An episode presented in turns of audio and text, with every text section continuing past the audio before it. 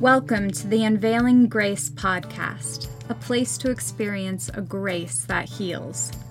Allow this grace to take your life and your relationships to another level as it frees you from the weight of performance based religion.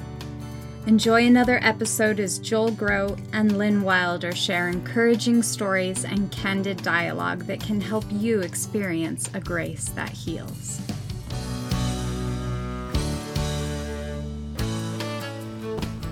Hey, welcome back to yet another Unveiling Grace podcast. We're delighted you're with us. This one might be a little bit different. I'm Joel Groat here with Lynn Wilder, who's going to introduce our guest, but we also have, um, we're not going to name them all, but people listening in on the audience. So we're doing this podcast with a live audience. So if you hear any noise in the background, it is not Lynn and I's fault, it's the audience being unruly. So just to let you know that's what's happening. But yeah, we're here. You tell them. So, um, Yeah, we have with us Linda today, Linda Baldwin. And Linda and I have talked a little over the last, I don't know. Since two or three- 2014. That's, okay. Yeah. So that's Wow. five Yes. years. yeah. She's had an exciting uh, life with religion. So, Yes. Yeah, tell Yes, I us have. How it all began. Okay, well, um, I was actually born under the covenant, as Mormons will say. Okay. Um, and um, I was in the church 52 plus years. um, came out of Mormonism in 2014, probably about January of 2014. Um, but uh, with my my family had a wonderful. I have a wonderful family that I grew up in. Uh, we were sealed in the Salt Lake Temple probably when I was like five years old. Oh. Wow. Um, so So by and so- large, a positive growing up experience. Oh, yeah, po- within the church. Ye- And, um, okay. yes. Um, And where, did- where did you live growing up? um, Indianapolis, in the Indianapolis area. So it Wow, but you went to Salt Indianapolis, Lake to be North Stake sealed. and South Stake. What? Okay. So, you- but you went all the way to Salt yeah, Lake City had, to be sealed. We had to at some point. Yeah. Uh-huh. Okay. Because they didn't have Mm-hmm. Washington D.C. temple or any of the other temples. I think that was I don't know. Was that the closest one? I don't know. Might Back have in yeah. Okay. All right. So and then so I actually came from a family that was fifth, sixth generation Mormons on my mother's side. All right. So Long history. Right, and then um, so and then after I graduated from high school and um, was going to college, but I was waiting. Also, I was waiting for my boyfriend who had joined the church, Okay. and I waited those two years. For him to go Um, on his mission him and to- come back. Uh-huh. Okay. Yeah, how they say I waited those two honking years. yeah. So, and then we got married on July 24th, 1981. That was actually Pioneers Day in Utah. Yes. Oh, that's that's a, that's Yes. a that's a July national 24th. celebration. Bigger than Fourth of July, almost Yes. bigger than Wait, Halloween. why would you Right. get married on Oh, Pioneer Halloween's Day? huge. But we didn't. But we didn't go. Well, I'm. That's what Scott had planned. I Oh, he- okay. he- so He- I that was like, his yeah, choice. That was okay. Yeah. All right. But we got married at um, in the Washington D.C. temple. Okay. So we weren't in Utah. All right. Yeah, so for the Christians that don't know, July 24th is the day that Brigham Young rolled into the Salt Lake Valley Right. Yes. with the saints. Yeah. and I, I, I guess they make a real big, you know. a Oh, they real do. deal. Yes. They do. Huge. But I've never been there for that. Okay. That's okay. So and then we so we start we started our lives and um, just you know going full speed ahead. Um, was married for 17 years. Um, uh, have five beautiful, amazing children. Um, Born under the covenant. Yes, all born under the covenant, Okay. and um, and then Scott started. Um, well, he was going to undergrad, and then um, got accepted into dental school. Okay. So he was, and then became a dentist. Um, graduated in 1988, and by that time we had our third child, which was our first boy. And do I need to tell my kids' names or Probably Oh, we'll leave- to. Yeah. that's okay. We'll leave Yeah. that out for right now. Depends Okay. on whether they'll talk to you yeah, again yeah. or not. Well, it's okay. so, um, so you know, we were we were completely we were incredibly busy, and especially within the church. I mean, it it was never ending, um, and really not a lot of time to breathe in between. You know, having the practice and having all these different callings. In, within the church Right. and raising our families I'd and say, were your kids involved in sports babies. at all? Yes, they were. Yep. So, yeah. Yep. So we were just Flying through life at 100 Yes. miles an hour. Yes, Don't blink exactly. because, yeah. I you'll can't somebody's relate birthday. to that at all. yeah. And I sense that there's a, there's a big and. Something changed. Something Yeah. drastically Yeah. changed. Um, Well, a couple of things drastically changed, but when um, back, uh, let's see, March 12th of 1998, um, Scott was killed in a plane crash. Oh man, I'm My sorry. husband was killed in a plane crash, and um, we, you know, we we were just booming. His practice was bo- booming. I was pregnant with our fifth, um, Wow. and it just completely, completely devastated me and and our family, and um, just turned our worlds upside down. And um, yeah. and so, you know, it, it's a big undertaking. Even even today, to have me speak about it, you know, it's it's tough. Yeah. Um, Were you angry with Heavenly Father? No. And and I think that was one thing that really kind of saved me because I could have been angry, but I gosh, I didn't do this. Um, but I did not want to be selfish because I because you know, I had these four little babies and pregnant with our fifth. Yeah. I- so I- I how was- old is your oldest at that point? um, Jessica, she she uh, she was in ninth grade. So the kids were in. It was ninth grade, seventh grade, fourth grade, second grade, and pregnant. Four and a half months pregnant. Wow. And um, yeah, and um, so it. To answer your question, I I could not be angry because that was the only thing that I had left, the only hope that I had left, and, and I was so scared, um, and so devastated, and so depressed, and just um, immobilized, and um, uh, so it so I had to be the bigger person. It was like you either lose ground or go under, or you stay on top, and I knew as a mother that I needed to stay on top of my game. Right. So, and truly, that that was the one thing that um, that just really guided me at, at this Yeah. time. So, So you clung Keeping the family to together. I- I clung- religion. yes, I I did, um, and and you know the the church was really fabulous. There again, you know, trying to help as much as they could to to a certain point. Um, but other things kind of started kind of kind of weaving in and out with me um, it, it was just you know so devastating with um, just trying to want to carry on with my family being a single widowed mother now and getting the kids ready and prepared and everything to go to church on Sundays and I was nursing and it was just Oh, Yeah. my. and and with I mean, that's a getting else- up at five in the morning ordeal to make it there if you had early. If you had an early service. Yeah, I mean, well, I- I- probably not five, but it was. It takes Yeah. hours. It does, because you want everything to be perfect. You want the, you know, the, your your daughters to have the beautiful curls. Mm-hmm. Yep. I mean, I don't know, but um, yeah. So it it was really very difficult for me, and there were times, you know, I had different people would say certain things, but it, it would make me feel kind of guilty because they would say, well, you know where Scott's at, you know, like um, in the celestial kingdom. So, you know, you need to make sure that you're staying on a certain path to. Oh, wow. To, Yeah. So that, that kind of crept in too. I mean, so many things were being said, and so and and I just felt like I was judged unfairly sometimes. Felt that. Yeah. Well, that's a lot of pressure. It is.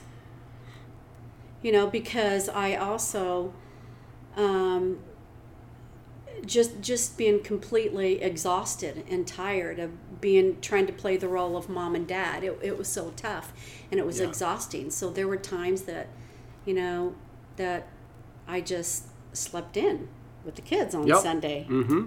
And um Did as- you have any family support? Oh, I well, I did, but they would be like on the other side of town, or. Um, but yeah, my my mother was a great support. My dad was already deceased, but um, But no one's no one's But- going to show up at seven thirty in the morning to help you get your kids ready for church, right, or be there Saturday night to get stuff ready right, and and it was out. more and- just like you know the it was just like you know you know stay on top of your game, do do do do do. Mm-hmm. I mean, the list is like really, it, Yeah. it's never ending, and um, and it was just as I've stated before, just exhausting. Um, Did you have to work afterwards, or were you taken care I, of financially? I, I was taken care of um, financially. Oh, therefore, that's a blessing. Yeah. it, it was until I remarried. so uh, I don't know how much to say about that, but um, but I mean there you get there to was, go. You get to go wherever you want to go, and wherever you want to stay away from. You get to stay as far away as you Okay. want. Okay. So Well, I mean, call. there was basically I had um, remarried, and there was uh, a tremendous amount of financial abuse that happened. Um, with Within the- you married with within what the church. my deceased husband left me. Okay. Pardon? You married within the church then? Married Yes. another Mormon? Okay. Oh, you mean the second time? Yeah. Uh-huh. No, Okay. no, absolutely not. No. And um, so um, that uh, didn't end well. Um, and it, again, turned my world upside down financially. So it, it was really tough to pick up the pieces there. oh, wow. Yeah.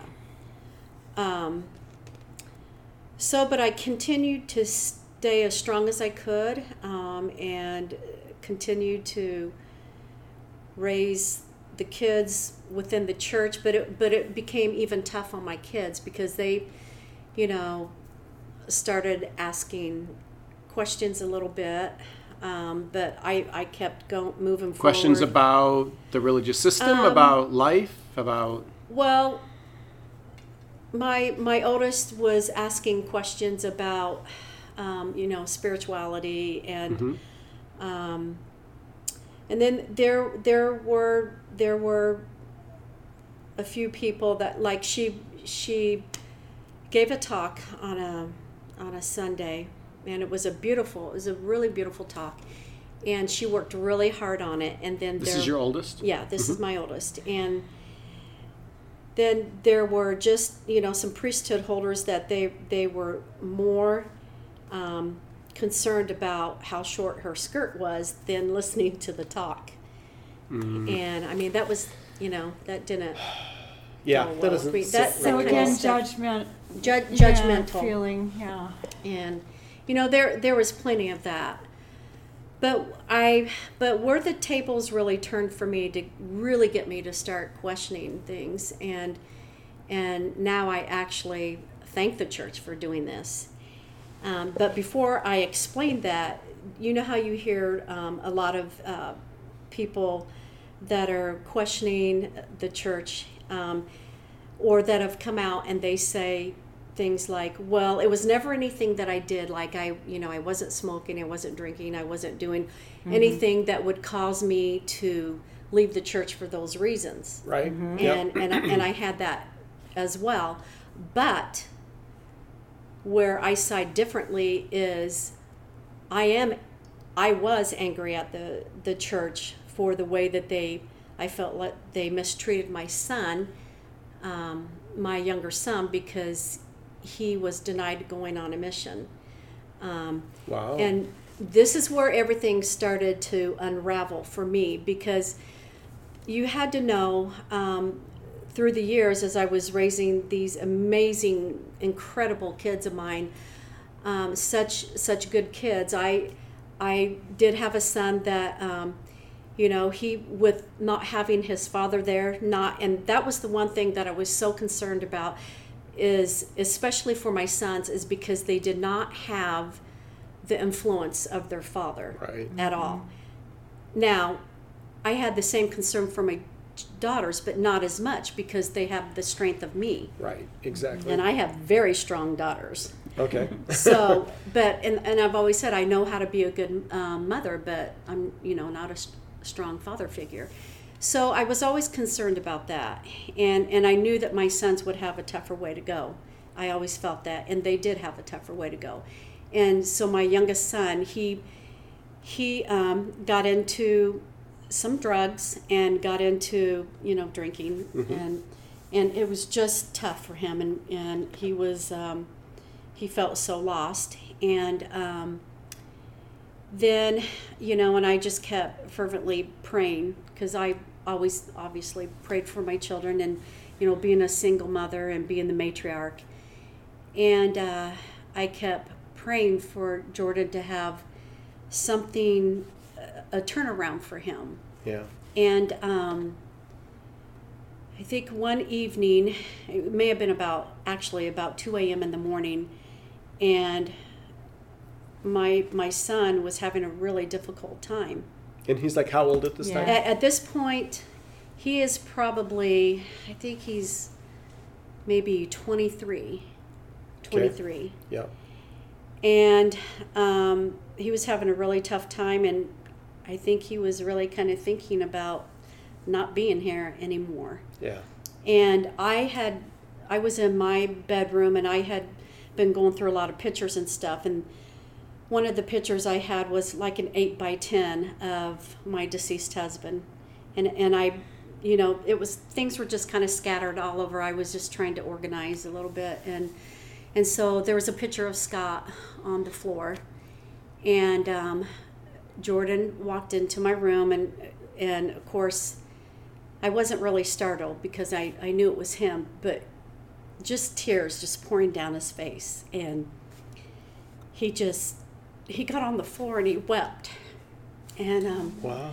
I went over there, you know, said what's wrong, and he told me what he was thinking about doing, and you know, his last straw was to pray to God, and then when he opened the door and saw the, the picture of his dad on the floor, that changed things for him. Uh, He knew he felt like that was a sign. oh, that God And, is um, reaching out to him. Right. And and so this so in telling you that things were starting to drastically change for Jordan for me as a mother in a positive way because he you know he wanted to clean up and not do what he was doing before Right. and um and so he was really working hard on doing all this and you got to realize this was a kid that um, you know grew up in the church he knew all the primary songs and one of them was i hope they call me on a mis- mission when i've Right. grown a foot, a foot or 2 to mm-hmm. preach and teach and and you know he so he knew he knew that and had been i don't know if you want to say brainwashed by that but that's Right. But it's He- certainly he- firmly, I mean, that becomes part of a kid's psyche, expectation. Yes When life works, this is what it looks like to have life work. right Well, and especially if he's trying to get his life together, that's exactly where he needs to go, right? Right. Right, and his he wanted to do he wanted to follow in his dad's footsteps Yeah. because his dad served a mission. Yeah. So, so that's where we were going, and Jordan did a complete turnaround with his life, a complete turnaround, and he was going to church with me and to you know to sacrament and. Um, they and everybody they absolutely loved him. He gave an amazing talk one sacrament. I, I had people talking about this talk that he had given like a month after that. I mean it, it was Wow. it was just a really pretty pretty powerful. And you had to know his personality because he's this tall dark good looking kid with this amazing personality. And um, and i thought and so many people said if if anybody can get um, anybody to join the church it would be my son so um, so he'd been working really hard on getting himself prepared, and I had gone out and got him two suits, and you know, there's certain processes that they have to go through, and Right. and and I think, and I just felt like the church and a, a lot of the the men, I, I felt like the priesthood, they kept looking at my family because they're not seeing they're not seeing a dad in the home. They're not seeing a priesthood holder there. They're not seeing, you know, we weren't the nuclear Mormon good Right. family mm-hmm. anymore. That's that's what I was feeling, and it and it wasn't just what I was feeling. It it was truth, Right. in my opinion. Yeah. Your family no longer measured up to the ideal standard. Right, because the dad was no longer there. I mean that that was just one of the things. Um, so, um, so Jordan was meeting with the bishop at that time, and um, uh, and then he was meeting with they they wanted him to meet with the social service um, within the church. What is it? Is yeah, that what they're called? LDS social services. LDS Social Services. And based upon Jordan telling the truth about everything in his life, and also this kid had tattoos from here up, just from here up. But they all signified beautiful meetings and some about his dad in the plane crash and, and actually uh, Psalms uh, scripture and the um, but anyway so um, but based upon what Jordan told, and he was very um, transparent, Yeah. and um, that that LDS social service they they made a de- decision based upon what he said, and then went back to the bishop, and you know where it goes from there. Um, I I knew what was coming down because I'd been a member for 52 plus years, but my Yeah. son had not always been active. Right. But I, I could tell that Sunday when I walked in that thing, I, I just felt it within within my soul that he wasn't going to get to go. But he didn't know that yet, but I already knew as a mother. Yeah. I, I, I just felt it in my Yep. bones. And, Mom, and- moms just have that sense sometimes. It's just, yeah. and so and I know that so Bishop wanted to meet with him afterwards and um, and I just I, I went home after sacrament and just kind of braced myself because I, I knew what was going to happen. And um, so probably about an hour later Jordan he comes through the door and um, very upset just sobbing just sobbing threw the quad down on the kitchen table and went in fetal position and said, "Mom, I've been denied going on a mission." And um, and he goes, and they told me, he said they told me that I've been exempt from serving a mission. And he goes, you know what? What does that mean? He used a few choice words because he was so distraught and upset because he did a complete turnaround. And um, um, at at that point, um, my my older son came home because my he my uh, my younger son locked himself in his room because he was just so upset. So my other my Yeah. older son was able to get in there, and just to see my older son cradling and hugging his his brother, mm. you know, it, Father figure. yeah, Yeah. and you know, and, and my son's, my older son was just like, Mom, tell me who this bishop is. He goes, Because I want him to tell me to my face why my brother isn't good enough to go on a mission. He goes, He's going to tell me to my face. Well, I knew that he couldn't know who he was or where he lived or anything. It just was, it was not a good scene. So, but just Yeah. trying to get things under, and you know, And yet everything's that's not, a very male thing to do. Oh, yeah. Very say male. absolutely. yes, and so and- Protect the son and deal with it and Right, and I'm everybody's that's journeys a are bad different. So thing. my story's completely different from a lot of people's. So, um, but um, and so that that was the beginnings because. And my son also said, "Oh, yeah, mom, you're you're not to you're not supposed to know that I've been exempt from serving a mission." It's like that didn't make sense to me. I'm gonna know. Right. So, so anyway, I, I, I was pretty upset, obviously, um, Yeah. and so I, I had called the bishop and, and basically told him, you know, I, I was so upset that I said you can take my names off the prayer uh, um, you can take my names off the church records of the church, and I don't want priesthood holders coming to my home anymore. And you know, you're gonna you're gonna sit down with me, and we're gonna we're gonna talk. And basically, I, I think I had a talk maybe a, a week later or whatever. But um, the gist of it was is I had like an eight by ten of my deceased husband, a picture that I took in there, set it on the bishop's desk, and I said, the problem is is everyone here thinks that there isn't a man within our home, that there's not a priesthood holder in within the home. I said, he's just on the other side. And I said, here he is, right here. And that's all we have time for for this episode. But join us next time as Linda concludes her story and moves into hope and relationship with Jesus Christ outside the bounds of her performance based religion. On behalf of Lynn and grace and peace. Thanks for being with us on this episode. Thank you for listening to the Unveiling Grace podcast. Join us next time for another conversation devoted to helping your life and relationships flourish. As always, you can find show notes, program transcripts, and leave us your comments and questions at unveilinggracepodcast.com. For a limited time, we are offering the Wilders book, Seven Reasons We Left Mormonism, for a donation of any amount. Go to unveilinggracepodcast.com and click on the free book button to request yours. We greatly appreciate your support for the Unveiling Grace podcast, where you can experience a grace that heals.